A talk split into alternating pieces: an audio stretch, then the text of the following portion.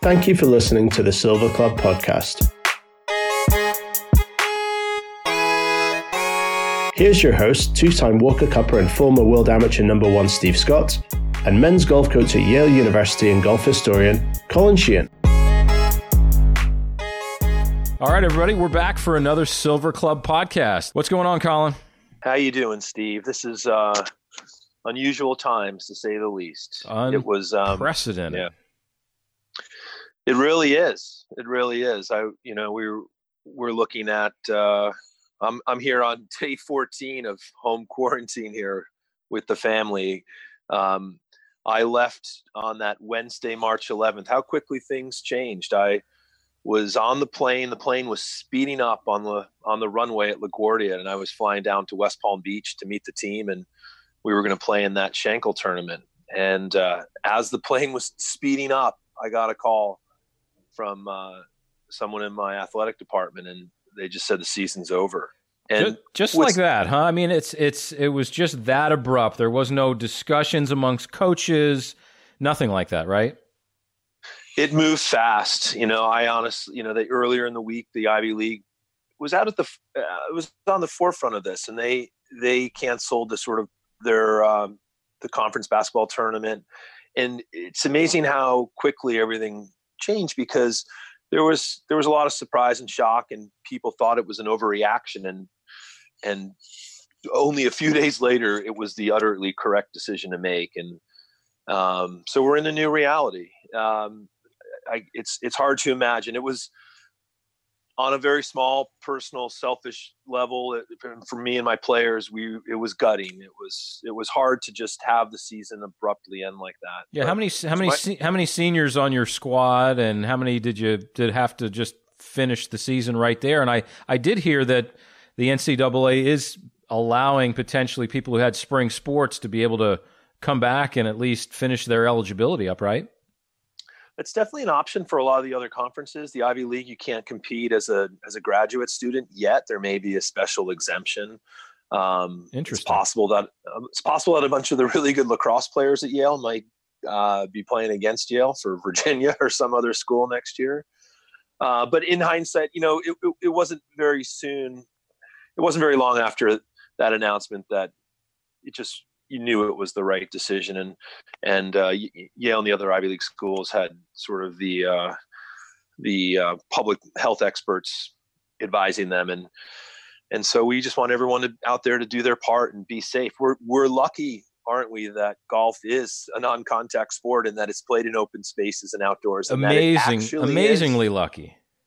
Right. I mean, uh, I I've been taking advantage of uh, while we've been home. I I've been taking my two younger daughters to the Yale golf course just about every other day, uh, not to play, but uh, to them that is the world's greatest uh, forest and and just Jurassic Park with streams and and we we'll spend hours out there. And um, one thing that's really cool about it's a sanctuary, really. I mean, it is. It's full of people in the neighborhood walking their dogs. And when I say full, there's there might be 15, 20 couples out there just walking in every different direction. There's no sort of path you need to take, and um, it's it's really relaxing. It's it's it's it, it feels great to be out there, and they're climbing on rocks and jumping and running in the bunkers, and uh, so I've I've uh, I think everyone, if we may not, you know haven't hit any bad shots during those visits.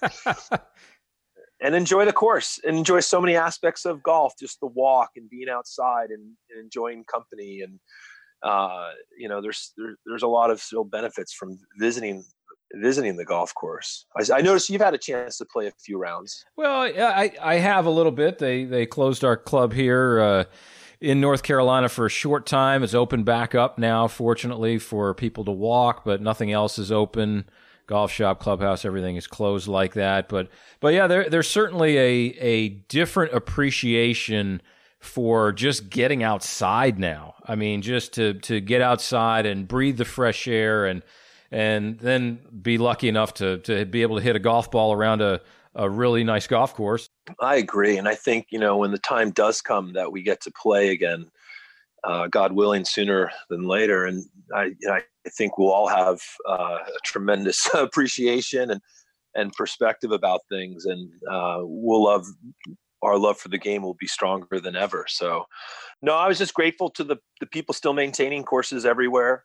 Uh, my heart goes out to all the staff. Uh, you know, I know it's on a, on a much larger scale, sort of entire United States and its economy and, and millions of people being laid off. But I personally am sorry for the caddies at all these clubs and and the sort of hourly and um, workers who who really depended upon upon uh, working in working in any in pro shops and at the range and in clubhouse managers. It's a tough it's a tough time. It's it's, it's people we all know personally. Yeah, right. I mean, I mean, you just think about all these golf courses that that have had to close, and all the businesses and small businesses, large businesses that have had to close because of this. I mean, think about the history of the game. Would you say this is you being a golf historian? Would you say is this unprecedented times for the golf industry, or maybe someday previously uh, golf courses were? I know we talk about overseas, like clubs like St Andrews and things like that. Uh, you know, not being open. It's hard to believe. How about that? I mean, so over 500 uh, years since the last uh, act of Parliament banning golf, um, has has has has it been sort of uh, illegal to be on a golf course in the UK? Um, I definitely, um, you know, I was sad to see that notice that went out from Brora the other day. Brora is one of my favorite sort of hidden gem links courses just up the road from Dornoch, and you know the the big famous clubs will be fine. Uh, they'll take a hit this year, but you know those of us that we've all been very fortunate to go overseas and play around Great Britain and Ireland. Once you get past the sort of open road on the famous courses, every every little all the hidden gems are the ones that are going to be in them sort of very quickly be in a tough situation. I one thing I would recommend anyone listening if, if there's a club they've visited over the years and always loved, if it's Carn or Brora or Golspie or you know, there's a million examples.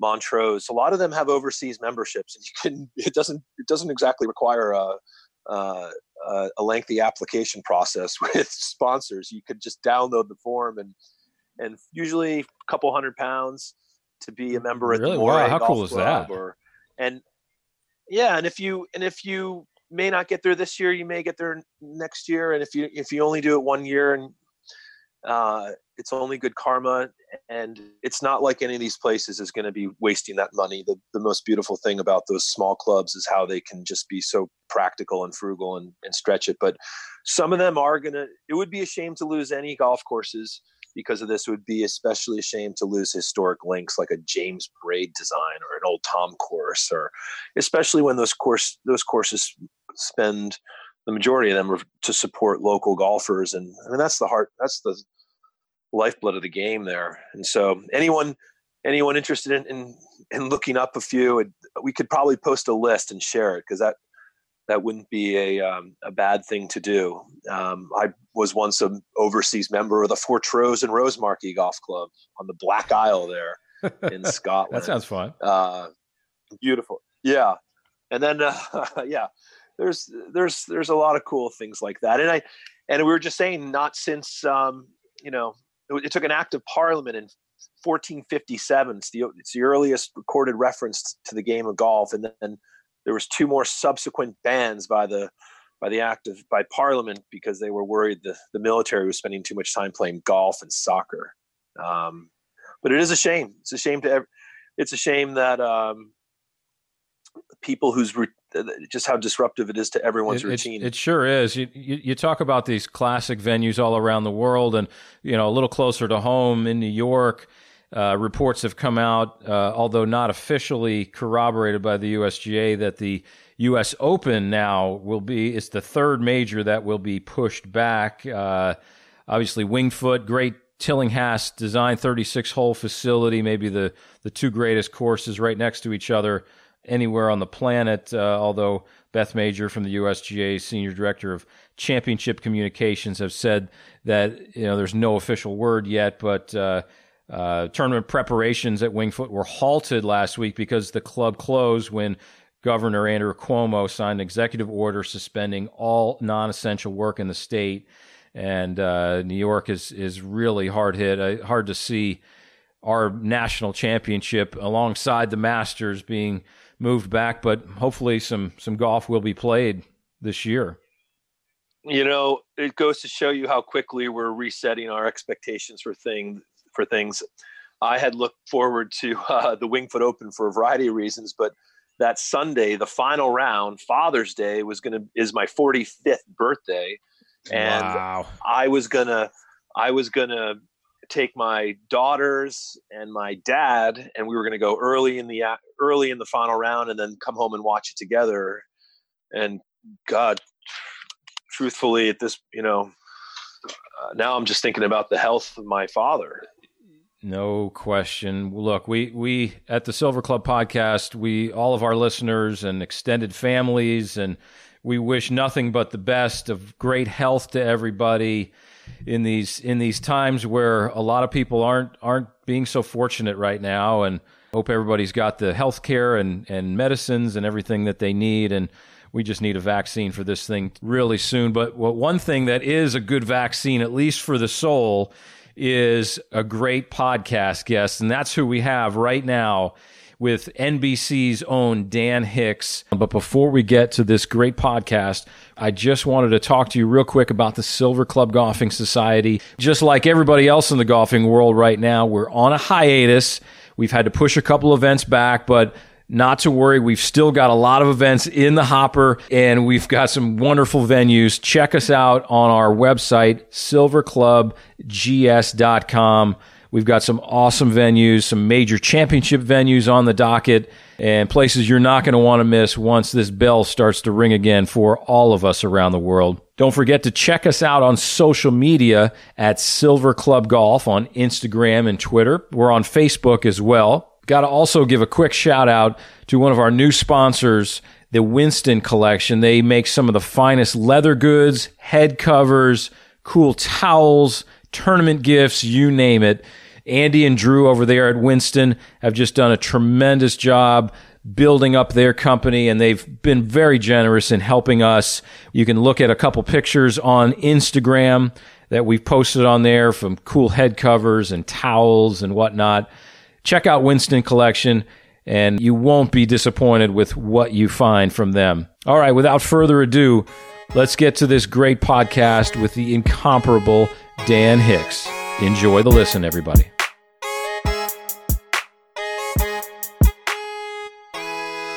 Okay, we have an extra special day here on the Silver Club podcast. It's right on your doorstep as we welcome a guest who needs absolutely no introduction. His iconic voice has been heard on NBC Sports for over 28 years. And if there was a Mount Rushmore of sports broadcasters, our guest today would undoubtedly be on it. Dan Hicks, welcome to the Silver Club podcast.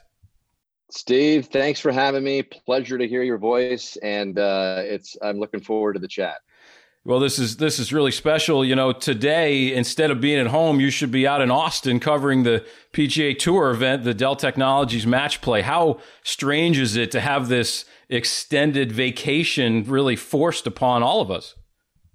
Yeah, it's it's bizarre times for everybody. Um, when we were out, you know, when this whole thing happened, we were right smack dab in the middle of doing, you know, the best longest stretch of golf that we do at Golf Channel and NBC, and that's seven in a row. And as everybody knows, the Players Championship, uh, they had to pull the plug on that just uh, one round in, which was very, very strange. Uh, we've had, you know, some tournaments obviously have been canceled in the past for whatever reasons, but to have a championship of that magnitude go on for the first day and then have, you know, then they decided that they were going to do it without crowds, and you know, I, I, had I had this feeling on Wednesday night that we weren't going to play that uh, championship in its totality, so that just kind of got the ball rolling with golf. And then so here we are with no uh, no view at all of when the next uh, golf championship is going to be. Uh, the majors are slowly, I think, going to be numbered here. The U.S. Open coming up, uh, which is in my neck of the woods, and Winged Foot, is probably in deep jeopardy. But uh,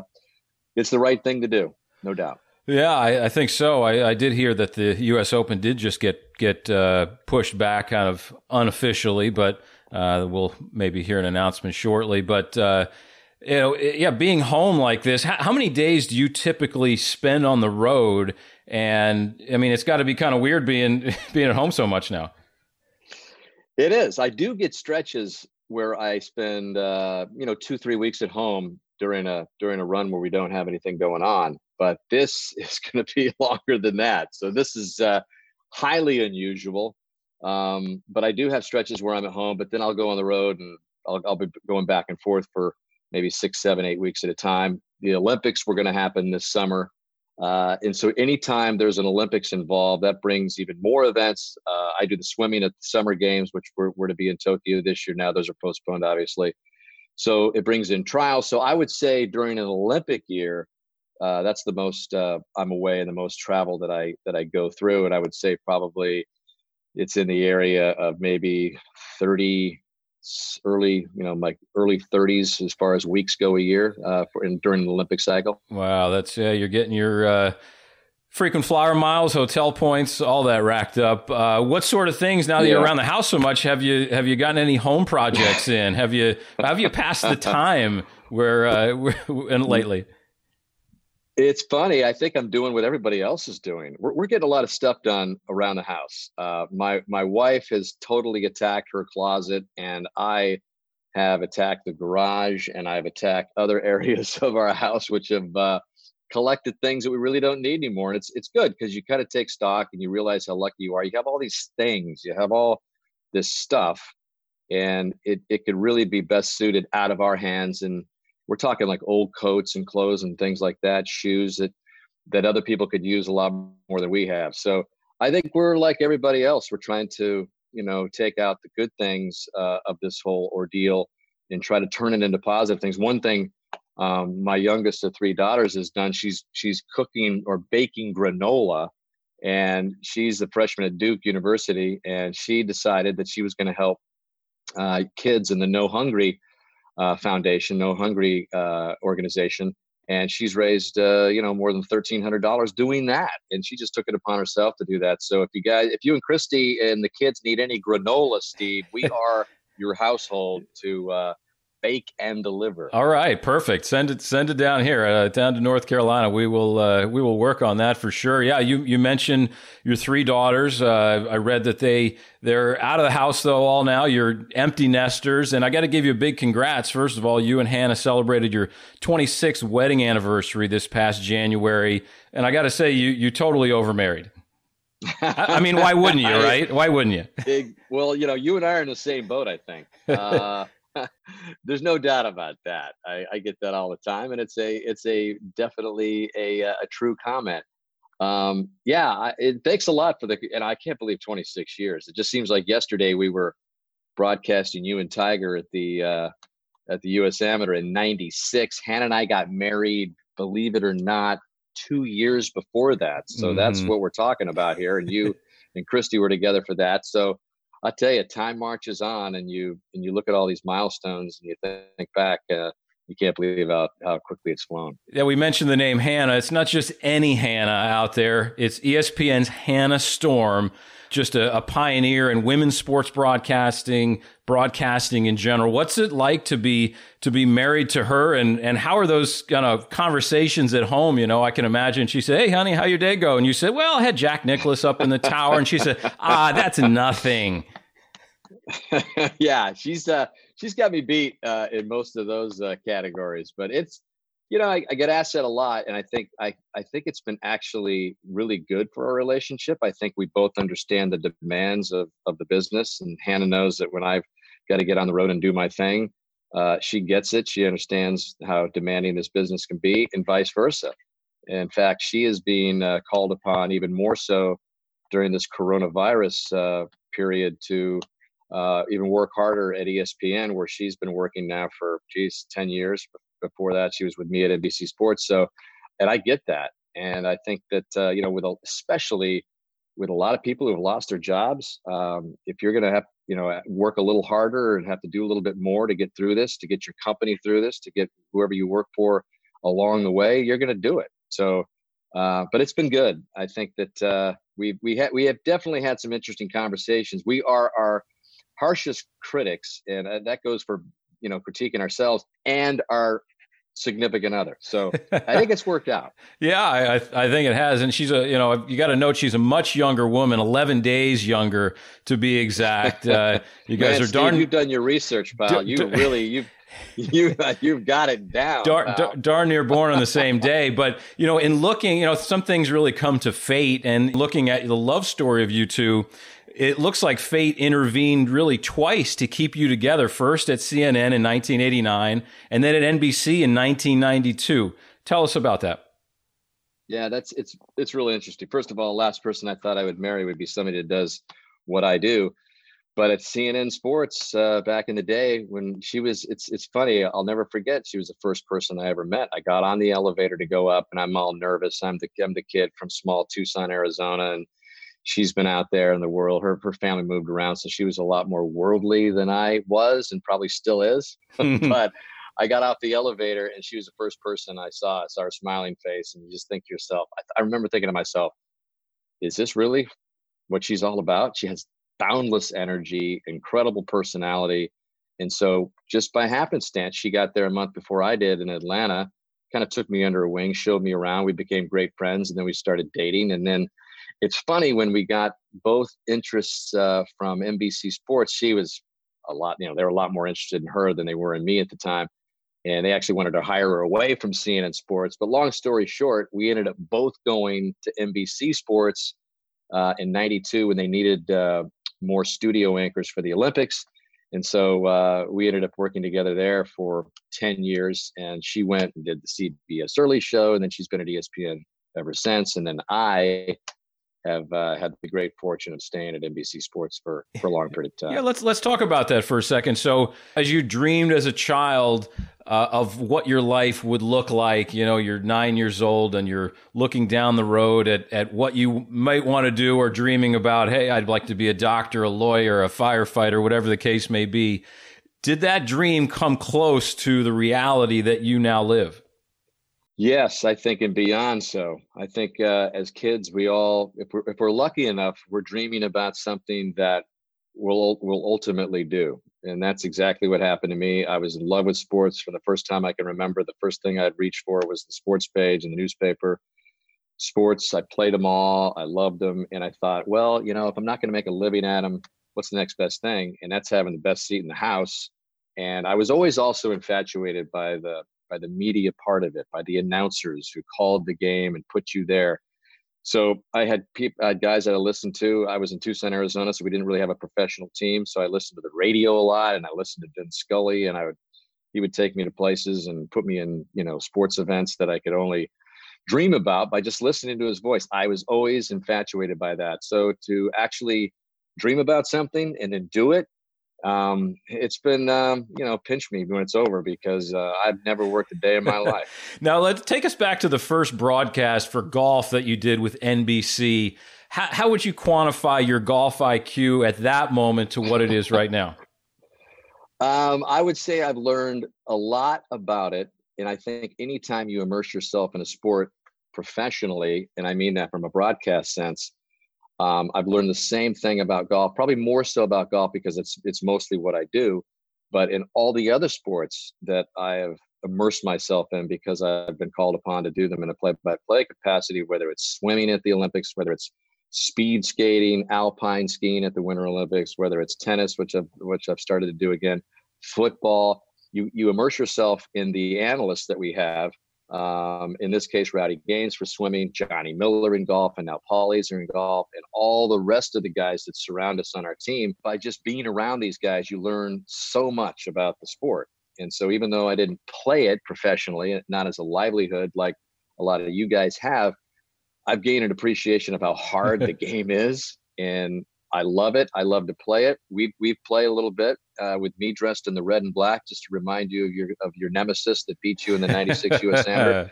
So it's a fun game, uh, but I it, it's it's a lot of fun to play. But uh, it's it's what I do, uh, you know, as a professional that uh, has really allowed me to pick up some pieces of wisdom. Yeah, you mentioned sitting next to Johnny Miller over all those years. Obviously, there's there's got to be a, a, story or two that that sticks out in your mind that uh, you wouldn't mind sharing. Oh wow, geez, where do you start? uh, because Johnny, I'm telling you, what what what the, the most fun part about working with Johnny is you never knew it was going to come out of his mouth. uh, and you know, sometimes it was pretty controversial. I mean, sometimes the way Johnny put it was that he is going to make bogeys because he says his philosophy was he was going to broadcast like he played, and that means going for pins. And when you go for pins, sometimes you're going to have some flameouts. um, let me see if there's anything I can actually share. Some of the best stuff is uh, stuff that you and I would share, not on this podcast. sure.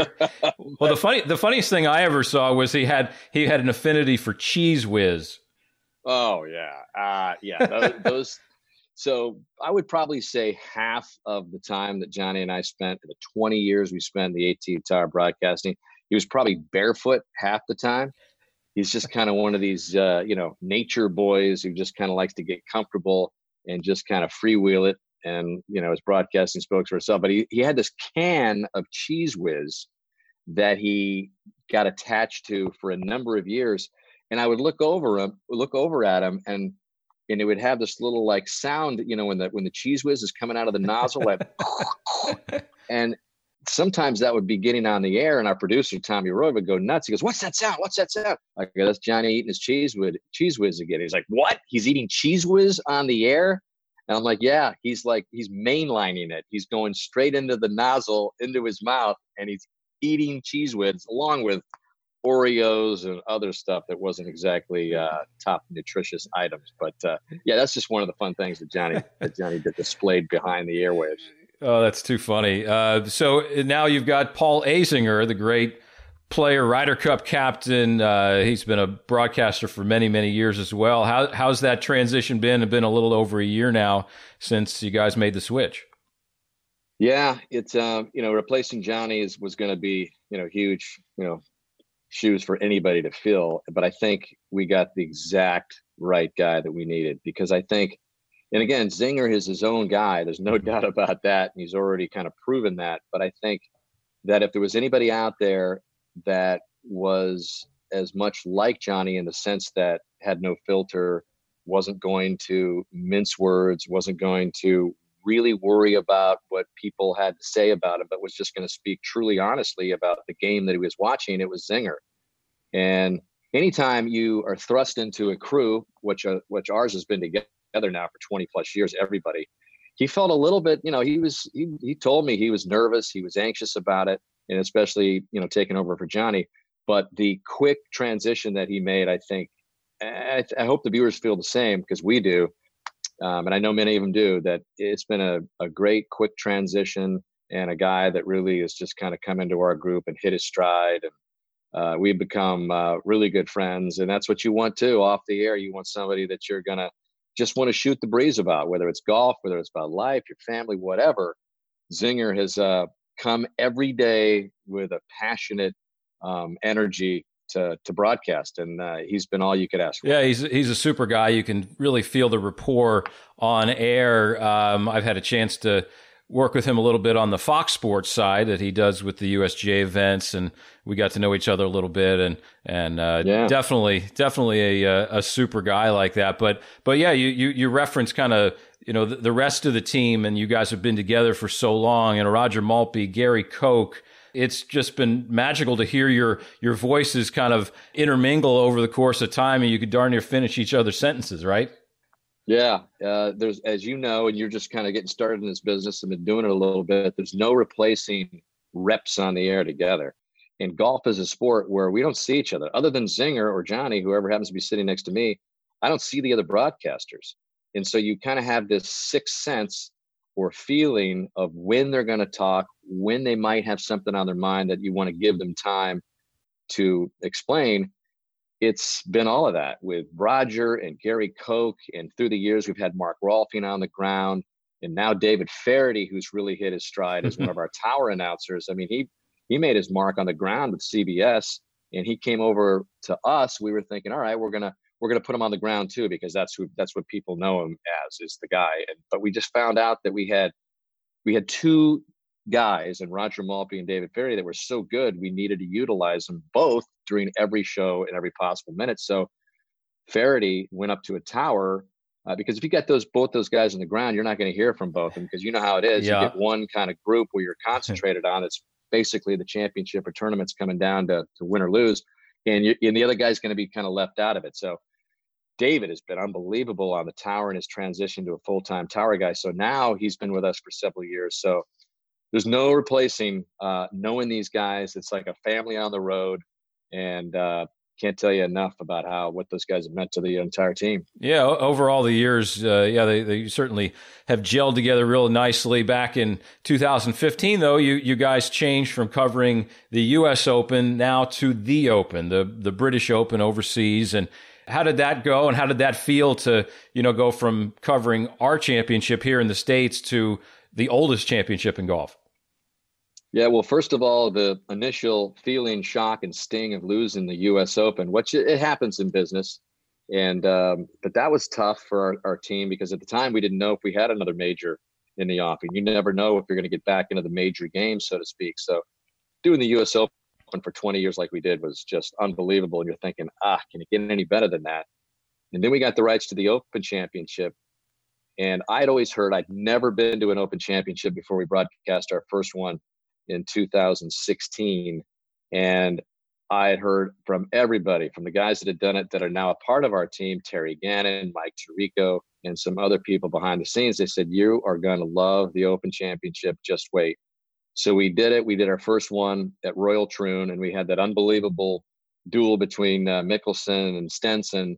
And I just, even before it started, I told everybody, I said, you know what? I get it. I, I, I get what you guys are talking about. There's this global special feeling about not only the courses that you play and the courses that are a part of the open rota, but the, the that feeling of golf in its purest links form uh, has just been an incredible way to kind of go down the back nine of my career um, after doing the U.S. Open to finish it and and do the Open Championship down the stretch has been uh, unbelievable. Yeah, maybe it was harder for Johnny not to do that because then he couldn't really talk about his final round 63 back there in 1973, right? He, he had to pull something else out of his hat, right? Yeah. yeah. How funny was it when Stenson uh, did what he did at Troon? And I was sitting next to Johnny when Stenson kind of uh, took Johnny by the wayside, right, with that finishing round. But uh, yeah, yeah. I mean, Johnny, you know, U.S. Open '73 and all that. We we we kid him a lot. He gets, I know he gets kidded about that from from everybody out there in the world, a broadcast world and beyond. But uh, we we kid him aside too about it. Yeah, well. that's funny. And then Branden Grace shoots 62 at the Open as well. I think at uh, at Birkdale. Not too long yes. after you guys you guys covered that one, so that that must yep. have been interesting as well. Yep, it was. You never know. That's you know, that's what's great about these things. It's sports in general, just unscripted drama. And I think that's what we're missing in this time is people can kind of throw themselves into sport when the world um, is going through you know adversity like it is now but we don't have we don't have sports we don't have that live uh, you know place fantasy world to go into to kind of let us forget about things so that's why i think this time has been uh, even more difficult for everybody. Yeah, we need to we need to get back to that really quickly for sure. But you know, of all the all the people and all the sports that you've covered over the years, you've interviewed countless number of the best athletes on the planet. Are there any interviews out there though that you'd still love to get? Wow. Um they have to be alive, right? Uh, well, I, I, I, guess in this realm, yes. but but but even past yeah, or present, yeah. like um, who would who would have there been somebody that you would have loved to have? Well, well, past in the sport that I do, and I don't know how um, enlightening he would be because he was very private and very to himself. As Ben Hogan, I I'm I'm still fascinated by the guy and and reading uh, what I have about him and kind of how he approached the game and this solitude and you know selflessness I, he's an amazing amazing uh, character and sports figure of our past. Uh, so he would be probably you know the past uh, guy that I would lo- I'd love to interview. Present day people um, I would say you know not not to not to sound flippant about it but all the sports that I have been involved with, I've I've basically talked to, met, and interviewed pretty much all of them. all the people in the golf Olympics. I mean, Michael Phelps is at the top of the list. I, I'm intrigued by him. Tiger. I mean, on down the list. So I don't know if I'd really have anybody um, right you, now that I that I'm yearning to talk. You're to. pretty much besides all... Steve Scott.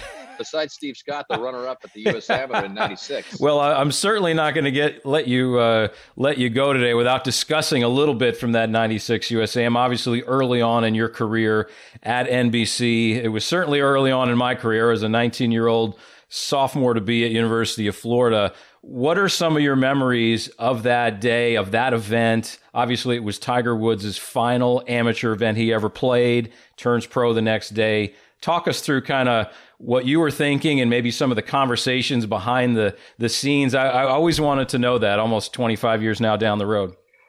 I know. Well, I'll, be I'll be totally honest with you, Steve. I've, I've been in, been in this business coming up on 30 years now, and uh, there are moments and there are events that uh, that you'll never forget that are just special. Um, you know, whether it's the Olympics that I've had an opportunity to do, all the great golf events that I've I've had the opportunity to do, but early on, that '96 U.S. Amateur at Pumpkin Ridge had had all the check marks to it. First of all, it was pretty pretty early in my career with Johnny, and it was the first time that we had been on prime time on NBC for a U.S. Amateur. I mean so it was big. And Tiger had, as you know, this incredible following and this incredible interest. And so as the whole week was going on, it just kind of kept building and building. And we would go out and play in the afternoon. That was another good thing. We go play the uh, wait, the witch course. Yeah, yeah. So while you were while you were grinding your way through the field and getting into match play and and, and advancing round by round, actually Johnny would go out and play. So I, that's one of the things I remember was our group on a beautiful late afternoon after we got off the air, we'd go out and play nine holes or whatever we could get in and then get ready for the next day's telecast. So that was a part of the whole feeling of the week. And then as it got to the weekend, I tell you, you know, in in in your now wife, girlfriend, Kristi, and uh the whole scene with her on the bag, it was magical. And at the time you kind of realized that what you're watching is special stuff because you were taking on this guy, Tiger Woods, that no one was supposed to mess with, no one was supposed to beat, and you took him to the brink. And I'll never forget. What was he five down after the morning eighteen? Yeah, right? yeah, yeah. And I'll, and this is this is another Johnny ism that is crystal clear to me today that I remember about that week, is that Tiger kind of had this little grin on his face after he got on the range, and you've heard the story. Yeah. But he, apparently he figured out what was missing in the morning 18 and he said he he was saying to himself, and Johnny's like, going, "I'm telling you, he's saying I'm I'm good. Let's I can't wait to get out there." And obviously, he turned it around on you. But uh, I tell you, it was uh, magical stuff. And you know, you can go through this career and do golf events. It's one of the top golf events I've ever done. There's no doubt about it. And it was really the first big golf event um, that I was that I was a part of in prime time with that kind of audience. So I'll I'll never forget it. I know that you're attached to him forever, but that's a great thing. It's like Rocco Mediate attached to Tiger at the 2008 U.S. Open that we did. You're the guy attached to him in his amateur days, and I, I think that's pretty cool. And I know you do too. Yeah, there's a lot of people that uh, have thrown everything at him, including the kitchen sink, and and not come up on the on the right end. I know I shot a couple under par in the afternoon 18 after being five up and still lost the match. So uh, that doesn't happen uh, too often in a career either. But uh, you know, things all happen the way they're supposed to, and the way everything went down. Um, it, it was, uh, yeah, it was. It's it's all the way. I, I definitely would have knocked the stars out of alignment of uh, in the galaxy if if I would have if I would have taken he, uh, Phil Knight might have had to pull a, a zero off of that paycheck that he was going to give him the next day. But you know, you know, talk about uh, other broadcasts. Scott Van Pelt recently was on David Feherty's show, and I I was enamored by this this episode, and he referenced how fortunate he has been to be jumping into golf really back in that middle ni- you know the mid 90s almost the exact same time as Tiger Woods turned pro looking back at that 96 US AM final that we just talked about, how grateful are you of the timing of your career and kind of how it followed the same schedule? Yeah, there's there's no doubt about it. My my career wouldn't have taken on the uh, the uh, role it did or the magnitude of, of, of what we of what we were able to cover with Tiger had he not been on the scene. And I'll even throw in the same at the same time, Steve, uh, guy named Michael Phelps came on the scene in swimming at the Olympics, which like he, he those guys remind me so much of each other, and to ride their wave, no pun intended, or careers from start to finish has been unbelievable blessing. Uh, you know, to, to have the timing of that, and also to have NBC in my my instance retain the rights to all of these properties, the PGA Tour golf, uh, uh, the Olympics at NBC as well. We we we still have the rights to those and counting. So to not only be in the right place, right time, and have those kinds of once in a lifetime athletes to talk about, they're the show. You know, you just try to enhance it, try not to screw it up, but to have your voice attached to those moments with athletes, special athletes like those. I mean, I, I, I thank Tiger and I think a guy like Michael Phelps every day.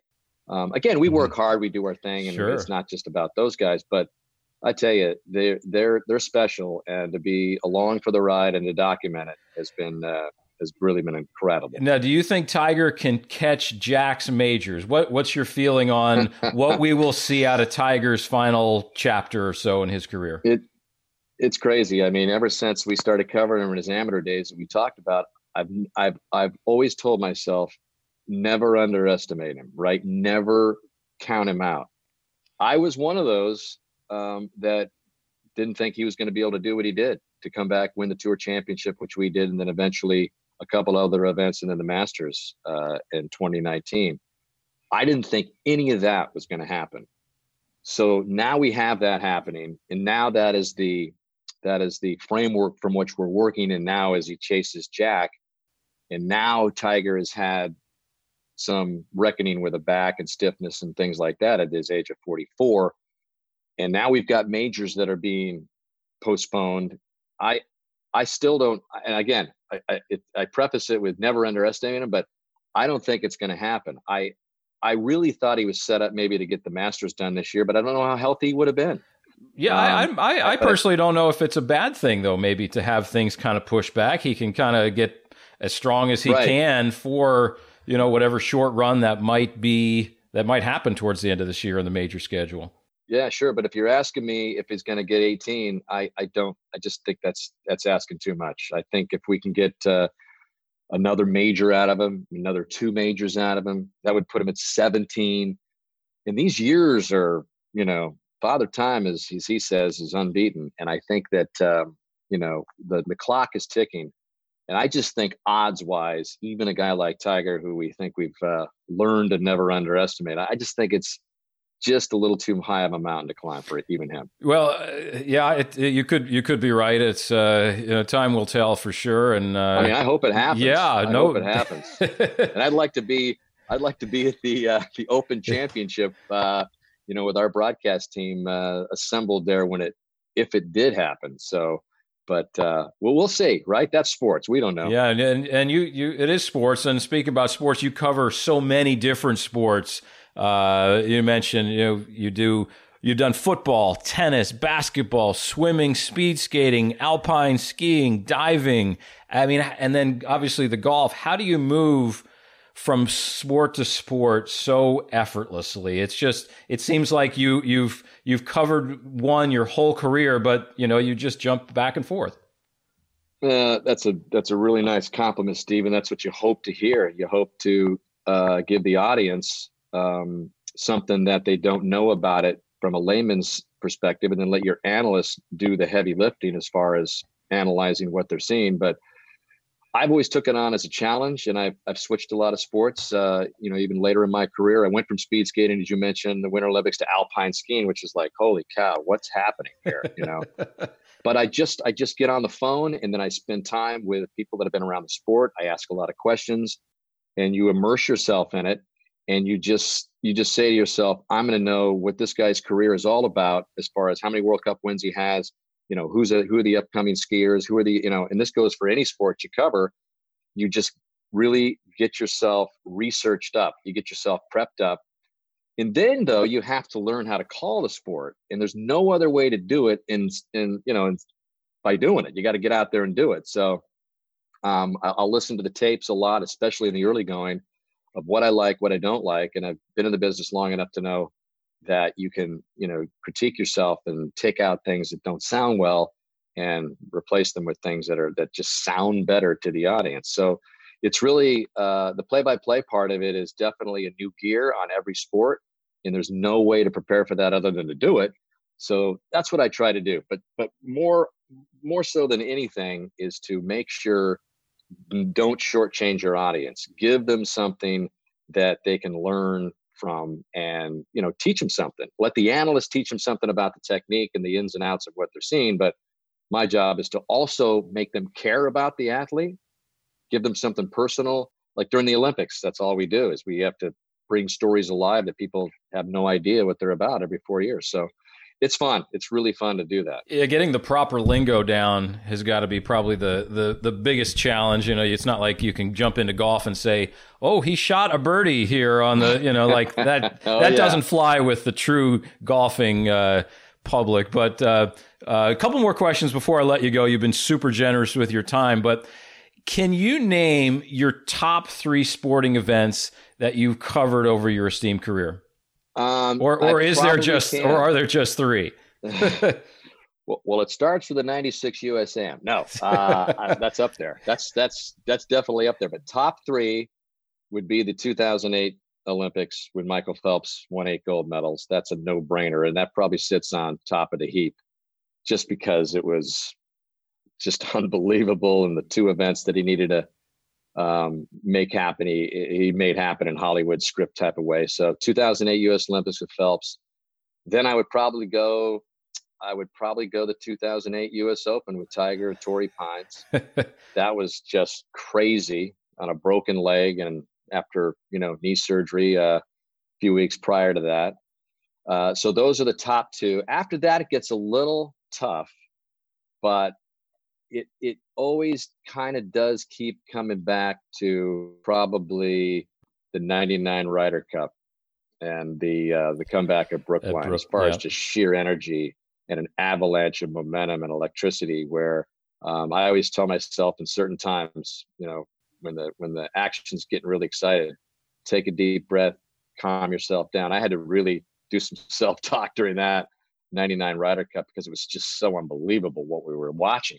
And uh, so I would say those three are the top ones that I've uh, been fortunate. Those those are three pretty good ones uh, for sure, and it's been amazing to have have you call those and and hear your thoughts and perspective. Obviously, in that 2008 U.S. Open, the expect anything different one that will uh, that will certainly live with you forever. It's, you probably uh, dream about those calls at night like that. That's uh, is that is that something that you just that you think up on the fly, or that just comes to you because of your your your genius at what you do, or is that is that something that you prepare a day or two? Okay, if Tiger wins, here's what I'm going to say.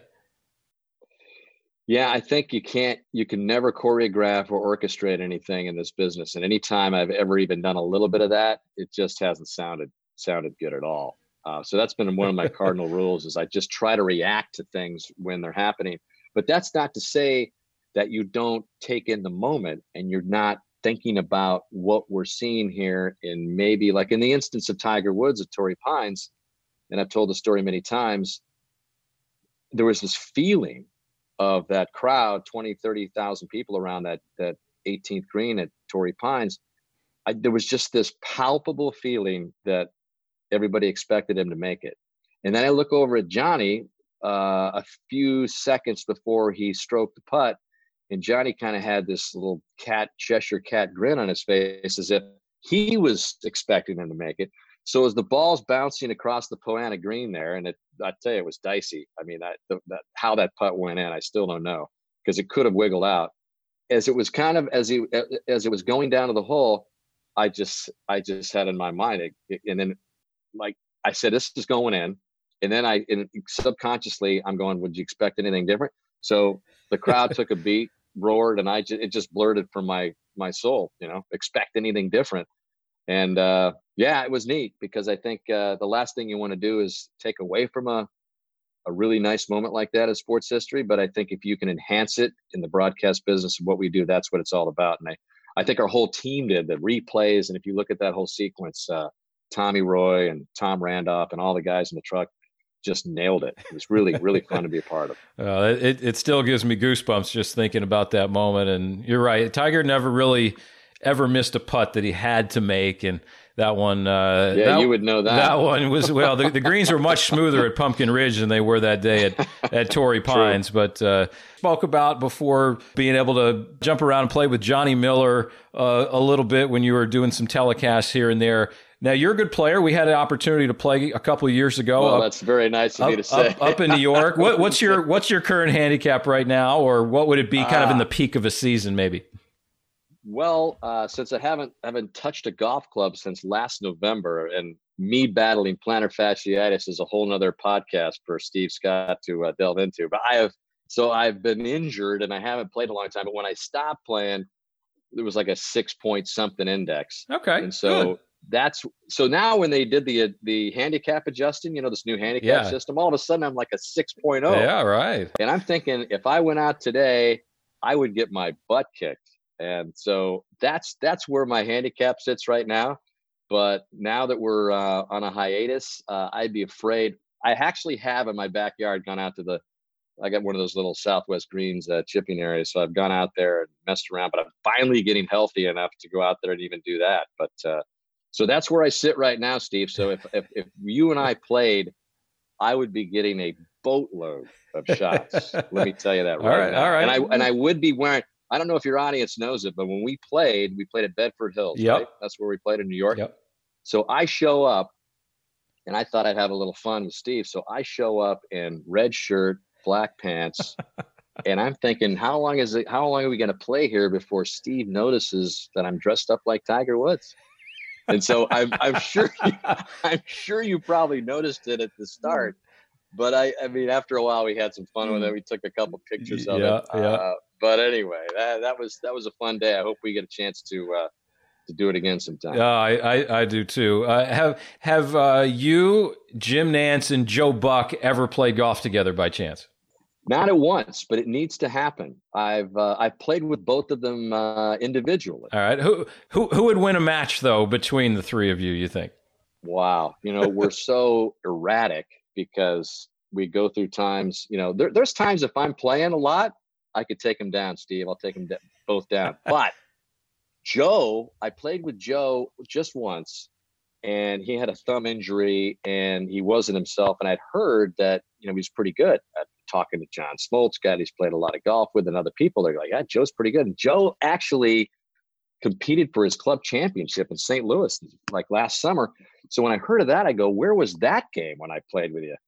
So I think though, I think probably when it came, if we were all, you know, a little bit tuned up, I, I think Joe Buck would probably take us, uh, take us. But it, it, needs to happen. Maybe, maybe Golf Channel would need to cover that, and we get our analysts, and we, you know, me and Zinger.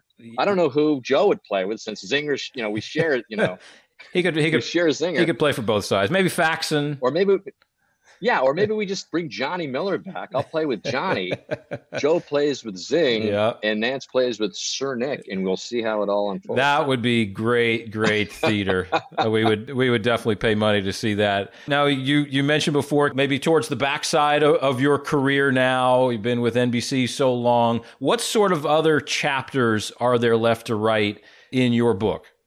Man, that's a good question. Um, professionally. Uh, you know, I've, I've, I don't know. Uh, that's that's a good question. Um, you never know what's going to happen down the road, uh, so that's probably remains to be seen. I have no idea.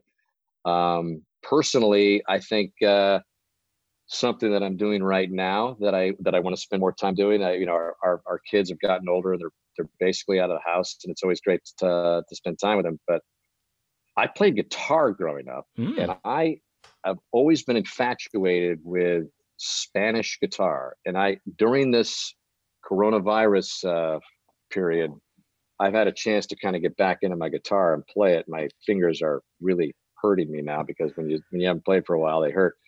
But I want to I want to get pretty good at that, and I just have never had the time with my schedule to spend any kind of concerted effort at getting better at it. So now I've got more of a taste with more time I've had. So I think uh, when the career winds down, um, I may ha- I might have to send you a link to my uh, my Spanish guitar uh, prowess, Steve. not not that you'd be surprised to hear it or see it, but uh, that's that's kind of been on my mind, and I, would love to do that. Well, you've you've got a lot of prowesses out there, and I, I wouldn't put it past you to uh, have a, have a great YouTube page or something with that in the in the future. We'd love to we'd love to see that, and you know everybody's doing their their music uh, on Twitter, social media. You know, so throw right. throw us a little tune out there in the near future while we're right. while we're still sitting around. But look, Dan Hicks, thanks so much for your generous time, your great insight as always, and your thoughts on our Silver Club podcast. Uh, we look forward to seeing and listening to you more on NBC sooner rather than later. All right, Steve. Thanks a lot. Uh, best to you and Kristi and your family, and uh, great catching up with you. And I hope the next time we uh, chat will be in person on a golf course somewhere. Amen, brother. Take care. Thank you. Big thanks again to Dan Hicks. What wonderful perspective he's garnered over the course of his career. Great storyteller, just a super all around guy. Cannot thank him enough. And I can't thank you enough as our listeners out there in podcast land for subscribing, downloading all of our podcast. Make sure you do that. Hop on there. Don't miss a second of all the fun. We've got more great guests in the hopper coming up this year. We've got plenty of time to do it. So until then, everybody stay safe, stay healthy, and we'll look forward to bringing you another Silver Club podcast real soon.